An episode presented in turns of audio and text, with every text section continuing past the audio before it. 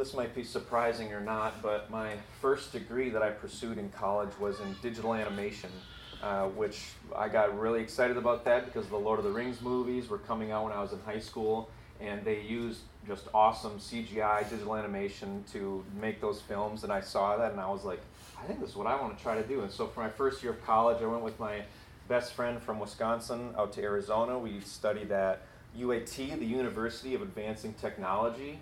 Pretty awesome for anybody. If anybody's kind of nerdy, you're like, yeah, UAT. But it was, it was the, the population of that school was about 90% male, 10% female. So the, the ladies got asked out a lot because there was, you know, kind of a, a unbalance there. But that was my first place I went to school. And one of the projects I had to do was uh, like this clay model. You know, you have to learn how to like draw on paper and you know sculpt things in order to kind of know how to put things in digitally. And I'm going to show you the creation I made. Get ready. that was cool. So who is this? Donkey. Donkey. I could have said, "What is this?" and it's the same answer, right? It's a donkey named Donkey. But this, I had really liked the Shrek films, uh, and I was like, what should I do for this class? And I decided to make uh, Donkey. And the reason I'm bringing this up is because I want to share with you one of the conversations that Shrek and Donkey have. I haven't decided yet if I'm going to read this in the Scottish accent that Shrek has. We'll see. We'll see what comes out. Uh, so they're talking to each other, walking through like this cornfield in the first film, and uh, Shrek is trying to explain to Donkey like it's more, you know, it's more complicated than that. And he says, okay, let's try this out. Andy, you, you've heard, you've probably heard, you know, pure Scottish accents over in the UK. So you're what? Do you want me to? I was gonna say maybe you would read it for me. Close enough, baby. But, yeah, I know. I, that's probably really, probably really offensive. Sorry. Uh, so anyway, he says, for your information, there's a lot more to ogres than people think. Distracting, or should I just go? Keep, keep going. Okay. And then Donkey says, example. Example, okay. Ogres are like onions. They stink. They make you cry. You leave them out in the sun. They get all brown, start sprouting little white hairs. No, layers. Onions have layers. Ogres have layers. Onions have layers. You get it? We both have layers. Should I try that again another time? Was that okay? what, Andy, was fun? Okay, thanks. you can tell me what you really think after because you know there's no lying in a church building, right? but anyway, so so they're having this conversation. He's like, "There's more to us. There's these layers, and we're we have that too. We have these like layers to who we are. And if you think about like Instagram, uh, on Instagram you can make this choice to put like a filter on your photos to make them you know look better or whatever it is. But then there's kind of people will say, check this photo out like no filter, like this looks good, but just no filter on it. And but we have these ways of kind of like having layers to who we are, or we might put filters on who we are. So we kind of like screen out what's really going on inside of us. That we, it's like, well, peel back the layers. Maybe I look calm and cool and collected on the outside, but peel back the layers and you'll find fear or anger or sadness or take the filter off and you'll see like what's really inside of us. And so what if there was like no filter on what you think and feel? What if we peel back the layers to what's really going on inside of you? Or what if people heard what you really want to say or saw what you really want to do or knew what you really feel or what you really think? What if we took filters off of us, our lives, our reactions to people? What if we peeled back the layers? What would we find inside of us? In this series, Redeemed for God, that we're going through in Exodus over eight weeks, um, so it's pretty fast. It's the second book uh, in the Bible. You have Genesis, Exodus, Leviticus, Numbers, Deuteronomy, and those five books make up what's called the Torah. Um, they're written mostly by Moses. He was the one who uh, leads the people of Israel out of slavery in Egypt. And then he writes these books, and the last one, Deuteronomy, is actually like his last sermon he's giving to the people before he dies, before they enter the promised land. And these five books, uh, they answer, they're really Israel's origin story, the nation of Israel's origin story. Like, who are we? Where did we come from? Uh, who is God, and where is he taking us? And what, what is, uh, what's wrong, and how is it being fixed? They answer the big questions of life. And we're in the second book, Exodus uh, which is recording the event of the Exodus of the people of Israel leaving Egypt. This happened around 1200 or 1500 BC, so over 3,000 years ago. And it's a story about freedom for Israel, but it also points to the freedom we all need because where the Torah starts, it starts in Genesis with the creation of the whole world, with the creation of the first people, and what life was intended to be. and then how it's got ruined, how it's not supposed to be anymore. And so it points to the freedom we all need. And so, so far, we've done uh, two messages in this book. Uh, we saw uh, the chapters 1 and 2 that things are not how they're supposed to be, that the people of Israel are enslaved by the nation of Egypt, that they've been there for like 400 years. And the Pharaoh is so afraid of these people rising up and rebelling that he first he enslaves them, and then he starts killing their male babies because he's so afraid of them. And then we saw last week that uh, God begins to act. God sees that things are not the way they're supposed to be. He hears the cries of his people, and then he begins to act, and he's going to act through a man named Moses. And this week we're going to see how Moses confronts Israel's enslavers, how God uses Moses to confront Israel's enslavers. And I said it's on page 49 that we're going to be looking. but this is really, as Connor and I were planning this service, it's really, you know, kind of intense. Even the scripture reading we read about how God goes through and strikes down all the firstborn, like that's really intense. And this need, we wanted this to be uh, a somber uh, service because it's bringing us to a point of looking inside of ourselves to see how are we like Pharaoh? How do we actually act like that towards God?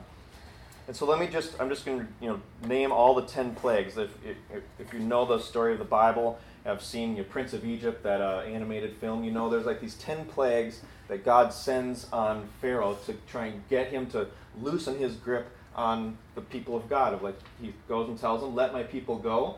And then he's, if Pharaoh refuses, and then God's going to send these plagues one after another. And each chance he gets a, he, each plague he gets a chance to are you going to let my people go now? And if he says no, then this plague comes. And so I'm just going to go through them. We're not going to really explain them. There's uh, the water into blood, where Moses takes water out of the Nile River and he pours it out and turns into, into blood. Uh, there's frogs, the land of Egypt just filled with these frogs. And number three is gnats. And if you're like, gnats, not, you know, what's up with these bugs? Not a big deal. Well, if you've grown up in northern Wisconsin, like I did, you would know how annoying bug, little bugs can be, you know, mosquitoes that are just eating you alive. So the third one is gnats. Fourth one, flies all over the place. The fifth one, the Egyptian livestock all die. Six, people get boils on their skin. Seven, there's this hail that comes down and destroys all the crops. Eight, there's locusts that come through and eat everything up. Nine, there's just darkness over the land of Egypt. And the tenth is the death of the firstborn. And so we're not going to go through all those and all the details of them. What I'm going to do is give you some of the themes that run throughout all ten of these. And so uh, one of the themes that's repeated over and over is the phrase or the sentence, let my people go. That's repeated seven times throughout these ten plagues. God, Moses, God speaking to Pharaoh through Moses, let my people go. And it's a command, a command to free these people. And then another theme is that there's this warning of what's going to happen if he doesn't listen. So he says, Let my people go. And here's this warning if you don't let them go, here's what's coming. And so Pharaoh knows full well, like, if I don't do this, here's what's coming upon me. And so that happens over and over again. There's also the phrase where uh, God tells Moses, stretch out your hand, that he's either supposed to stretch out his hand and then the plague happens, or stretch out his staff and then the plague happens. And we read earlier that uh, God says, I'm going to bring my people out with an outstretched hand, with a mighty arm. I'm going to come, I'm going to take them out. And so Moses is God's outstretched hand, you know, kind of a physical representation of like, stretch out your hand. Um, he's through who the person through whom God is working. There's multiple times that Pharaoh asks Moses, uh, like the plague is so bad, he says, Plead to God for me. I have sinned. Please forgive me. I will let the people go now. And so then Moses will go and plead to God and say, God, would you relieve him of this thing that's going on? And God would bring, bring relief. And then, uh, and then Pharaoh would change his mind. Now that he had found relief, he would change his mind. And so you knew his like repentance wasn't real. He asked, he said, I'm sorry. Please forgive me. I'm going to do it now, and then he would turn, uh, he would uh, change his mind.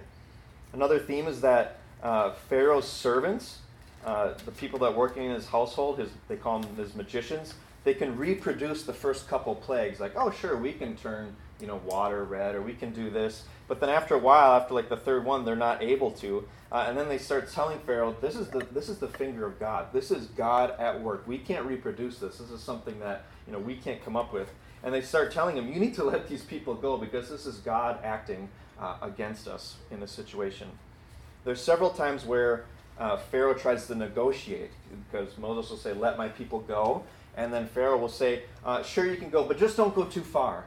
And he's like, No, we have to go to the spot God told us to go. And then the next time it'll be, Okay, you can go, but only the men. Leave the women and children behind. And no, it's all the people that need to go.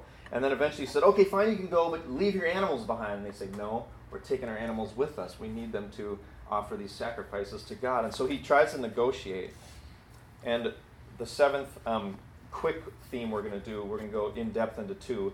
But another theme is uh, God makes a distinction. He'll tell to Pharaoh, Look, I'm going to make a distinction between Egypt and the people of Israel, where this thing that's going to happen is only going to happen to Egypt, and my people are not going to be hurt by it. And so it's kind of like these targeted, you know, missile strikes, targeted plagues, where it's like, okay, you could see this as just like, well, you know, it's just a bad weather. You know, that hail was just bad weather. Oh, locusts, you know, they came. That happens all the time. But no, it would be like, why are all the Egyptians having this plague come upon them, but the people of Israel aren't? So it made this uh, show that God was doing it. I want to go in depth into two themes, and one is uh, Pharaoh's hard heart. And it's the only thing mentioned in every plague. It's mentioned 20 times, and there's three ways it's mentioned. One is Pharaoh hardened his heart, one is God hardened Pharaoh's heart, and third is Pharaoh's heart was hardened. So it could be Pharaoh hardened his heart, or God hardened Pharaoh's heart, or Pharaoh's heart was hardened with no, you know, person acting on it that's that's named. And this God saw this would happen early on when he's giving Moses his game plan in chapter 3, verses 18 through 19. He said, You know, Pharaoh isn't going to let you go. He's going to harden his heart. He's not going to listen. He's not going to let you go unless he's compelled by a mighty hand, meaning God's going to have to do something to get him to let the people go. Secondly, uh, in 421, while God is telling Moses, You're going to do these miracles before Pharaoh, but he says, I will harden his heart so that he won't let the people go. And so it's like both are happening at once. At the same time, Pharaoh's going to harden his heart. God sees that coming. And also God's going to harden Pharaoh's heart. And but you know, that might be like, well, why why would God harden Pharaoh's heart? He wants him to let the people go. Why would God harden Pharaoh's heart against doing what he's telling Pharaoh to do? And before God takes any action in, in this whole situation, let's just consider the state of Pharaoh's heart before God does anything. So as a human being, he has a heart that is resistant to God. Just as a human being, all of us have a heart resistant to God. And what's the easiest and surest way to harden somebody's heart? Is to tell them what to do, especially tell them something they don't want to do. And so the, our human heart's default response to God's commands is to harden. Default, without God doing anything in us, our default response to God's commands, to telling us what to do, is to harden. So that's as a human being. As an Egyptian, Egyptians valued a hard heart in public life to appear firm and unshaken, and after death uh, to like testify that they didn't have any wrongdoing. And so, as an Egyptian, he valued a hard heart to be sure, firm and unshaken. And then third, as Pharaoh, Pharaoh was considered a god and the only king. Like if you're in the nation of Egypt, Pharaoh isn't just like you know President Biden. It's like this guy is a god that is on earth ruling us. He's the only king. And so Moses comes to this person who has all this going on inside him already. And what Moses says, the Lord, the God of Israel, says, Let my people go. And so, how is this going to go when you've got a guy who, as a human being, already has a hard heart, as an Egyptian, values a hard heart, and as Pharaoh believes himself to be God and king on earth? How's that going to go to tell him to do something? And this is Pharaoh's response. He says, Who's the Lord that I should obey his voice and let Israel go? I do not know the Lord, and moreover, I will not Israel go. He's like, the Lord, the God of Israel? I don't care. Like, I'm the one who runs this show. And so we could ask, well, how did God harden Pharaoh's heart then? When we're told Pharaoh hardened his heart, or God hardened his God hardened Pharaoh's heart, we could consider, well, how might I harden someone's heart? Or how might you harden someone's heart? I'm just going to give you three examples. One is uh, if you think about children, a, a child that likes to please other people, tell them to clean their room, it's done. Like they're going to clean their room because they want to please you. But then a child that uh, is kind of more independent, wants to do things their own way, uh, the most sure way to keep their room a mess is to tell them to clean their room. Because you're like, no, I don't want to do that. And so that's kind of hardening somebody's heart by telling them what to do. Secondly, we say this phrase, you made me angry. And then we might say, well, no one can really make you angry. It's a choice, right? You have to choose to be angry. But really that's not totally true because you've had instances where somebody kind of pushes your buttons, like say that just right thing, and in an instant you are angry. You didn't make a choice, you didn't think about it, you weren't didn't pre-plan it. It was just like they did it and it came out. And so like there is a sense in which I can make you angry. In other words, I can harden you towards me if I'm pushing your buttons. That's what we can do on a human level. And thirdly, a mentor in my life, he's he's told me that sometimes the harder you push someone to do something, the more resistant they become to doing it. And so the more you try to get someone to do something, the more unlikely that they're actually going to do it. If somebody, if you just keep pushing and pushing and pushing, maybe you've had that experience where if you talk to somebody, you're trying to get them to do something, the more you talk, the more kind of hard and rigid and unmoving they become. And they might even say, like, I don't even, I was thinking about doing it before, but now I just don't even want to do it because of how hard you're pushing me. And so these instances where we've actually experienced our hearts being hardened by what somebody else does, or you've seen what you've done is hardening somebody else's heart. But there's both, right? Both people are at play. And so, how did God harden Pharaoh's heart? I appreciated this quote. I'll share it with you. God simply revealed himself. He revealed his power, supremacy, love for his people, hatred of sin, through the signs and wonders of the plagues. It was his rev- this revelation of God that hardened his heart. And so I that that uh, how he said God simply revealed himself. God really only had to be himself in order for Pharaoh to harden his heart. Because Pharaoh, as he sees himself, is God on earth and as the only king. And now you have God coming to him saying, I'm the God of Israel. I'm going to take my people out. You need to let them go. So another person is saying they're God and acting like king.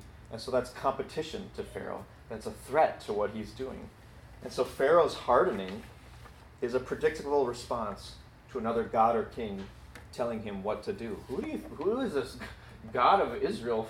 the Lord? I've never heard of this guy. I'm not going to let the people go. It's a predictable response. He, God pushed his buttons. And the way I was kind of imagining it is like if you have a magnet and you put the two like ends together, you know, the positive ends together, they're going to push each other away. And so Pharaoh thinks he's God and king. God is coming and saying he is king, and so they're the same, so they're going to push each other. Pharaoh's going to just naturally, God just has to move closer to Pharaoh, and it's going to push him away. It's going to harden him. But if Pharaoh could flip and see himself as someone created by God, as a human being, now he's the opposite. There's God, and then the, the human being that's been created. Now there's an attraction there of wanting to go towards God. But because they're both trying to be God, he gets repelled. And this brings us to the purpose. So Hard heart is one of the big themes. Purpose is the second theme we're going to go into. Of God saying, What is the purpose in bringing these plagues? Why am I doing this to Egypt? Why am I doing this to Pharaoh? And he talks about within the plagues, there's seven times that God says the purpose. And here's a couple ways it's expressed. Uh, most often, it's that you may know I am the Lord. And it's actually a dual purpose. A lot of it is like so that Egypt and so that Pharaoh may know that he is the Lord, that he is God, and also so Israel, as they're being saved, would know that God is the Lord. So, so that you may know that I'm the Lord, that no one is like me, no one is like the Lord our God, and that the earth is the Lord. So some the purpose statements are really about uh, God showing who He is, that He's revealing Himself to be the Lord, the God, the earth is His, and He's letting His people know, and He's letting Egypt know, I am the Lord, I am God. And he says in chapter 9, verse 16 to Pharaoh, But for this purpose I have raised you up, to show my power, so that my name may be claim, proclaimed in all the earth. And then chapter 12, verse 12, he says, I'm doing this to execute judgments on the gods of Egypt. I am the Lord. So you could see it as God is revealing himself. He's answering this question Who's the real God around here? Who's the real king around here? Is it Pharaoh? this person who's saying, No, I'm not letting God's people go. They're mine. I want them for my slave labor. I want them to keep building the stuff uh, that I want built around here. I'm holding on to them. And so, who is God around here? Who is king around here? And God is really answering that question. He's revealing himself to be Lord, to be king, to be God. and so, we have is the same event with the same purpose of knowing God, to reveal who God is and yet there's two very different responses to that event. Is that one is that Pharaoh hardens and he gets these judgments, these plagues that come on him, and then Israel gets salvation from it. So one on the one hand, the same event both judges somebody and saves somebody. The same event, same purpose, but different responses to it. And God says, this is a big theme in the Bible, that God opposes the proud, but gives grace to the humble. And if there's any way you could describe Pharaoh in this, is that he is proud. God himself telling Pharaoh to do something, he just says, no, over and over and over. I'm not going to let your people go. And if we went to the New Testament, we see another event that's experienced in two separate ways salvation, uh, salvation event, which is the cross in 1 Corinthians chapter 1. God, uh, the Apostle Paul, who's a follower of Jesus, writing to the church in Corinth, and he's helping them along in their uh, relationship with Jesus, the relationship with God. And he says, Look, the, the cross, we're talking about the cross, that this man, Jesus Christ, we're proclaiming him as king, died on a cross to pay for our wrongs against God. He says, to Gentile, to Greek people, it sounds foolishness. Like, what are you talking about? What king dies? This sounds ridiculous. that just sounds dumb. And on the other side, Jewish people hearing the Messiah, the Christ, died on a cross. No, that's not how it works. He wasn't coming to be killed by the Romans. He was coming to defeat the Romans. And so this is they call they call it a stumbling block. That as the if you're telling a Jewish person, yeah, the Messiah that you've been waiting for, who's going to defeat all the human empires that keep you know oppressing you as a people, he's going to come and kick them all out of the land. He's going to give your land back, and you have the kingdom of God on earth. And you're saying that guy that we've been waiting for, he died by the Roman Empire. He was supposed to defeat them. That's just that's just craziness. And so the same event, the cross, is foolishness and a stumbling block, an offense to some people. But it also says that to those who believe, it's the power of God and the wisdom of God. Same event, the cross. Some people hardened by it, some people softened by it and drawn towards God. Same thing in second. That was First Corinthians, Second Corinthians. I think uh, chapter one that they talks about the, the message of Jesus died for you to save you because he loves you. To some people, that's like the smell of death, and some people, that's the smell of life. Same thing, two different reactions or responses. And then in Romans chapter 7, uh, the law, talking about God's law, God's command, says apart from God softening our hearts to it, it actually makes us sin more because we hear it and it arouses this rebelliousness in us. Like, no one's going to tell me what to do. Like, I'm just, now that God, I know I'm supposed to do it, now I get hardened to it. And then uh, the person writing this book says, okay, so if God's commands are creating, leading people to sin, does that mean God's laws are bad? He says, no, no, the laws are good, but it's that thing inside of us that what that uh, the default response of the human heart to being told what to do is, no, I'm not going to do it to do to harden. So when we respond to that law, we harden, but doesn't make God's laws or commands bad, but it's something in us that is responding. And so God is revealing himself he hardens and he judges Pharaoh, but he saves Israel. Now we're going to spend just a bit of time on the 10th plague, the last one, which Connor read a bit about that. And uh, what happened, this is, goes from chapter 11 through chapter 13. And God tells Moses, okay, this time, this last one, Pharaoh will let you go. And I'm going to make a distinction within, within the land that uh, this thing is going to happen to the Egyptians, but it's not going to happen to the Israelites. And he says, You're going to warn him that it's coming, but he's not going to listen to it because his heart is going to be hard. And then what uh, Moses instructs the people to do, he says, All of you, this is in chapter 12, uh, take a one year old male lamb without blemish, bring it in your house, and have it there for four days. And then at twilight, uh, everybody in Israel is going to kill that lamb, and they're going to take blood and put it on their doorposts. And they're going to roast the lamb, and you're going to eat it with unleavened bread uh, and bitter herbs and you're going to have your belt fastened on, your sandals on, your staff in your hand, and you're going to eat it in haste. Because what's about to happen is Egypt is going to say, Please get out of here. And you're going to have all your stuff on, and you're going to be ready to go and leave Egypt. And so, and then God calls us, this is the Lord's Passover.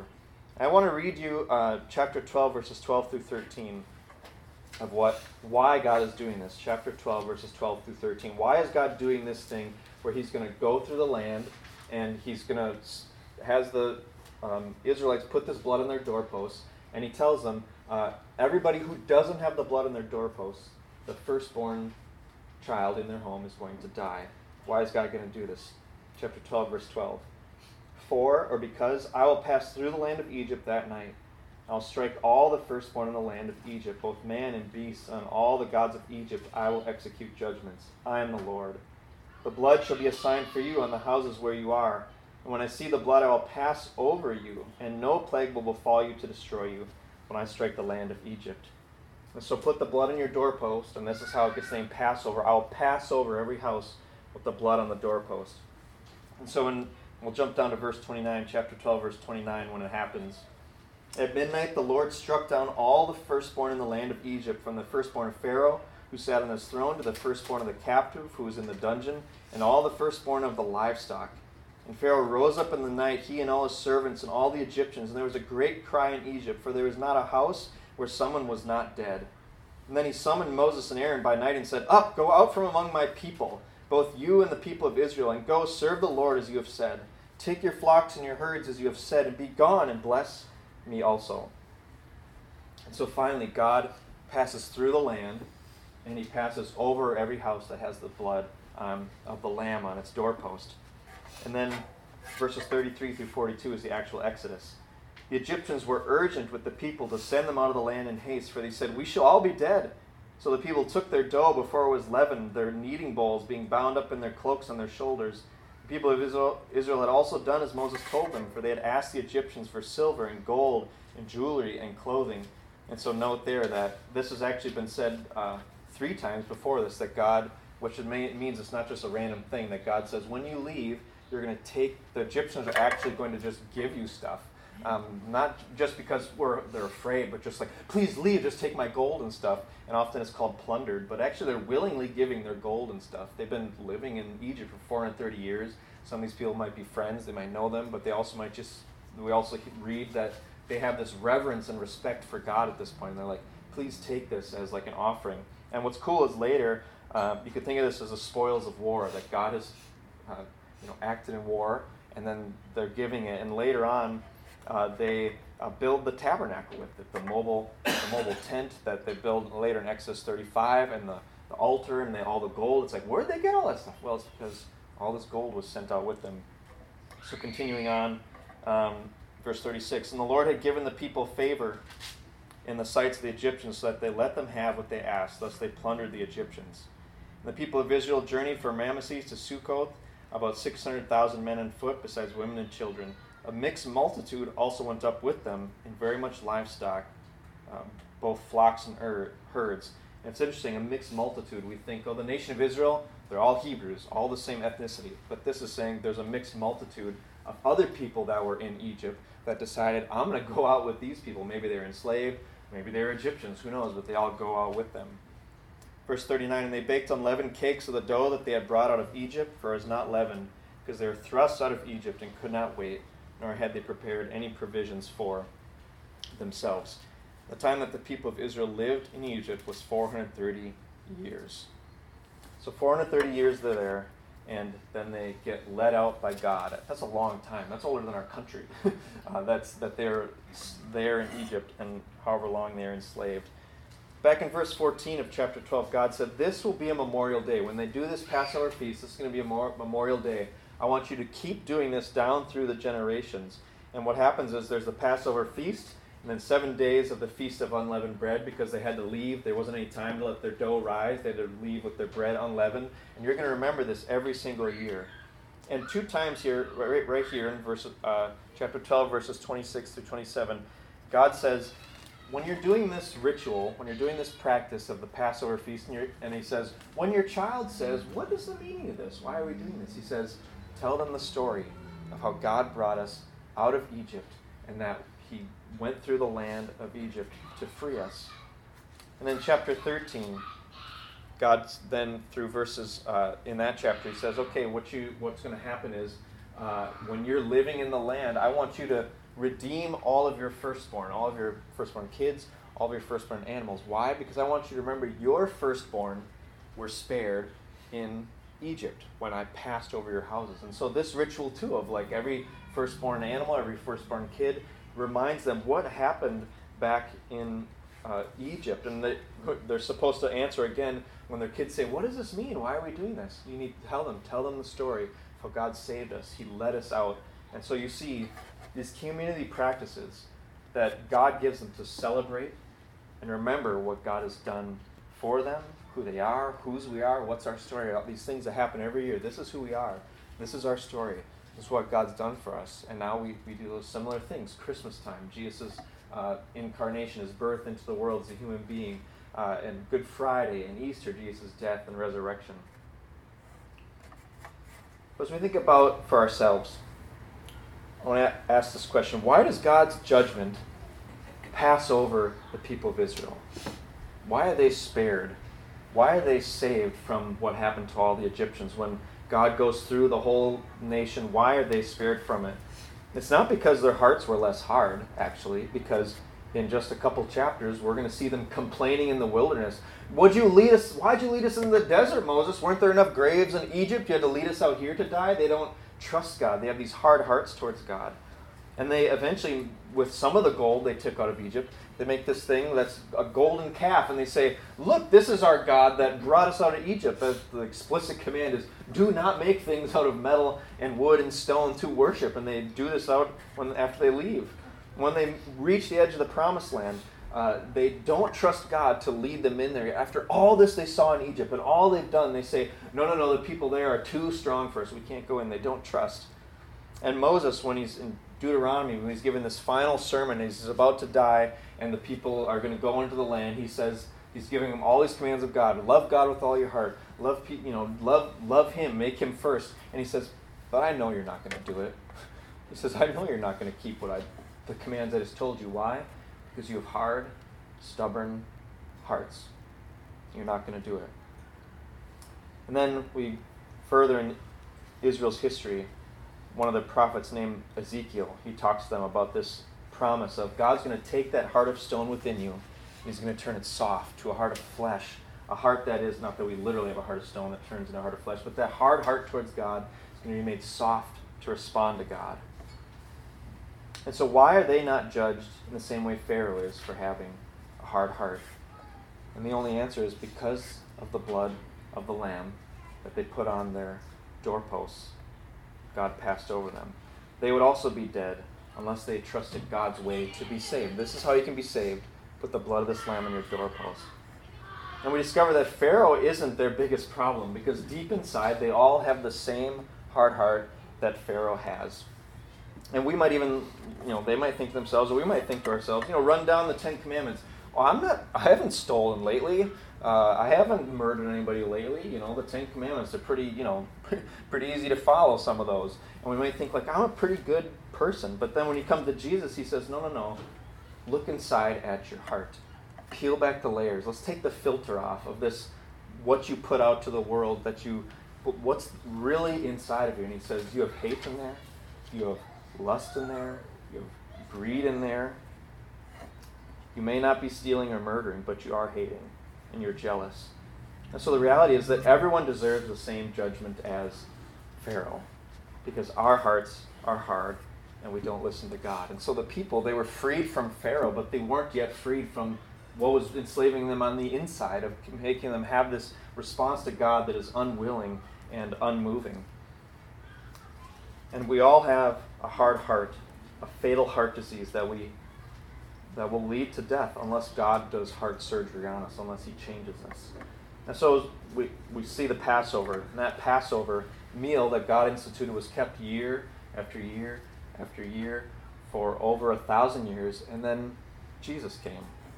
And Jesus announced a ministry of freedom to people. A new Exodus is coming. Freedom. I'm going to lead people out of this.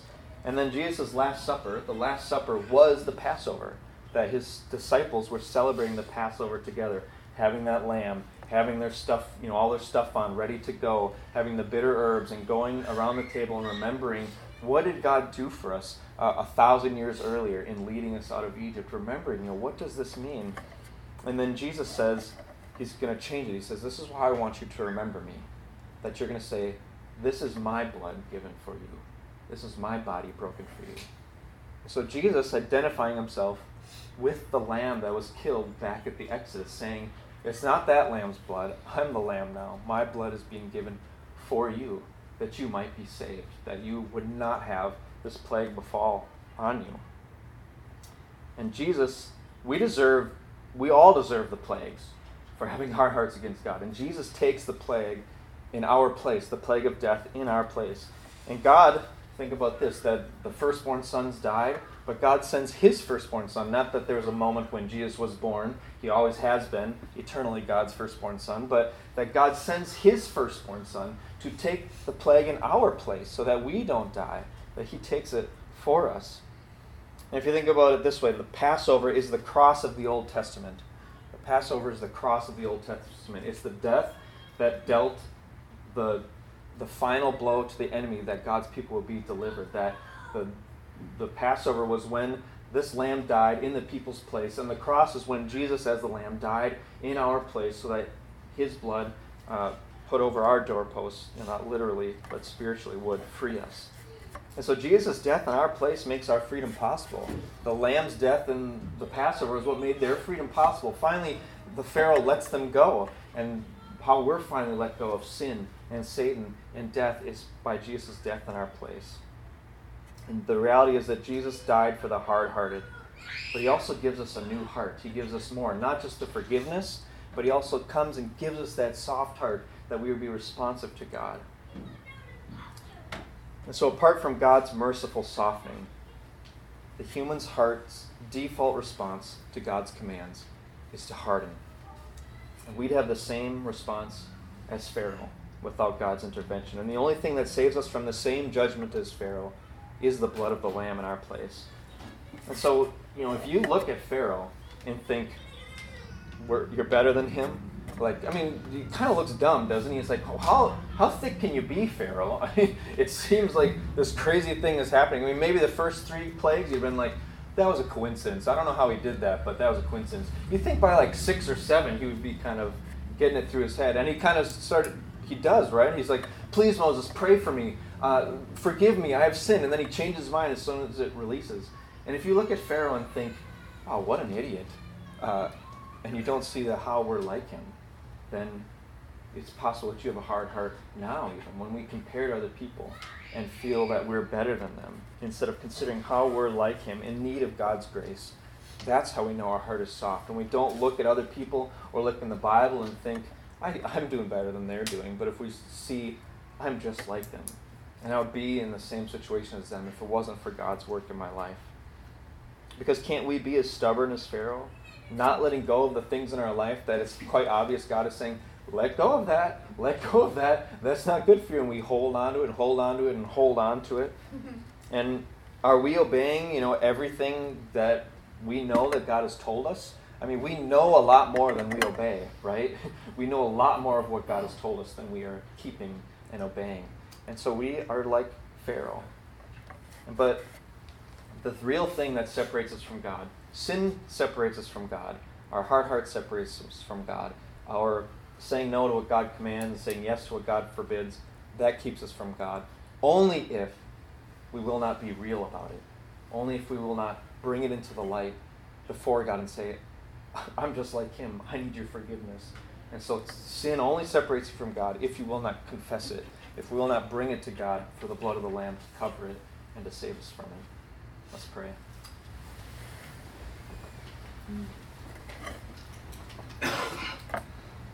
Father, it's it's beyond words to really capture what you've done for us, what Jesus has done for us. Would you help us to be a people that come to you with all the ways that we are stubborn and refuse to do what you say? Would you let us receive your free forgiveness for it? It's in your Son's name we pray. Amen.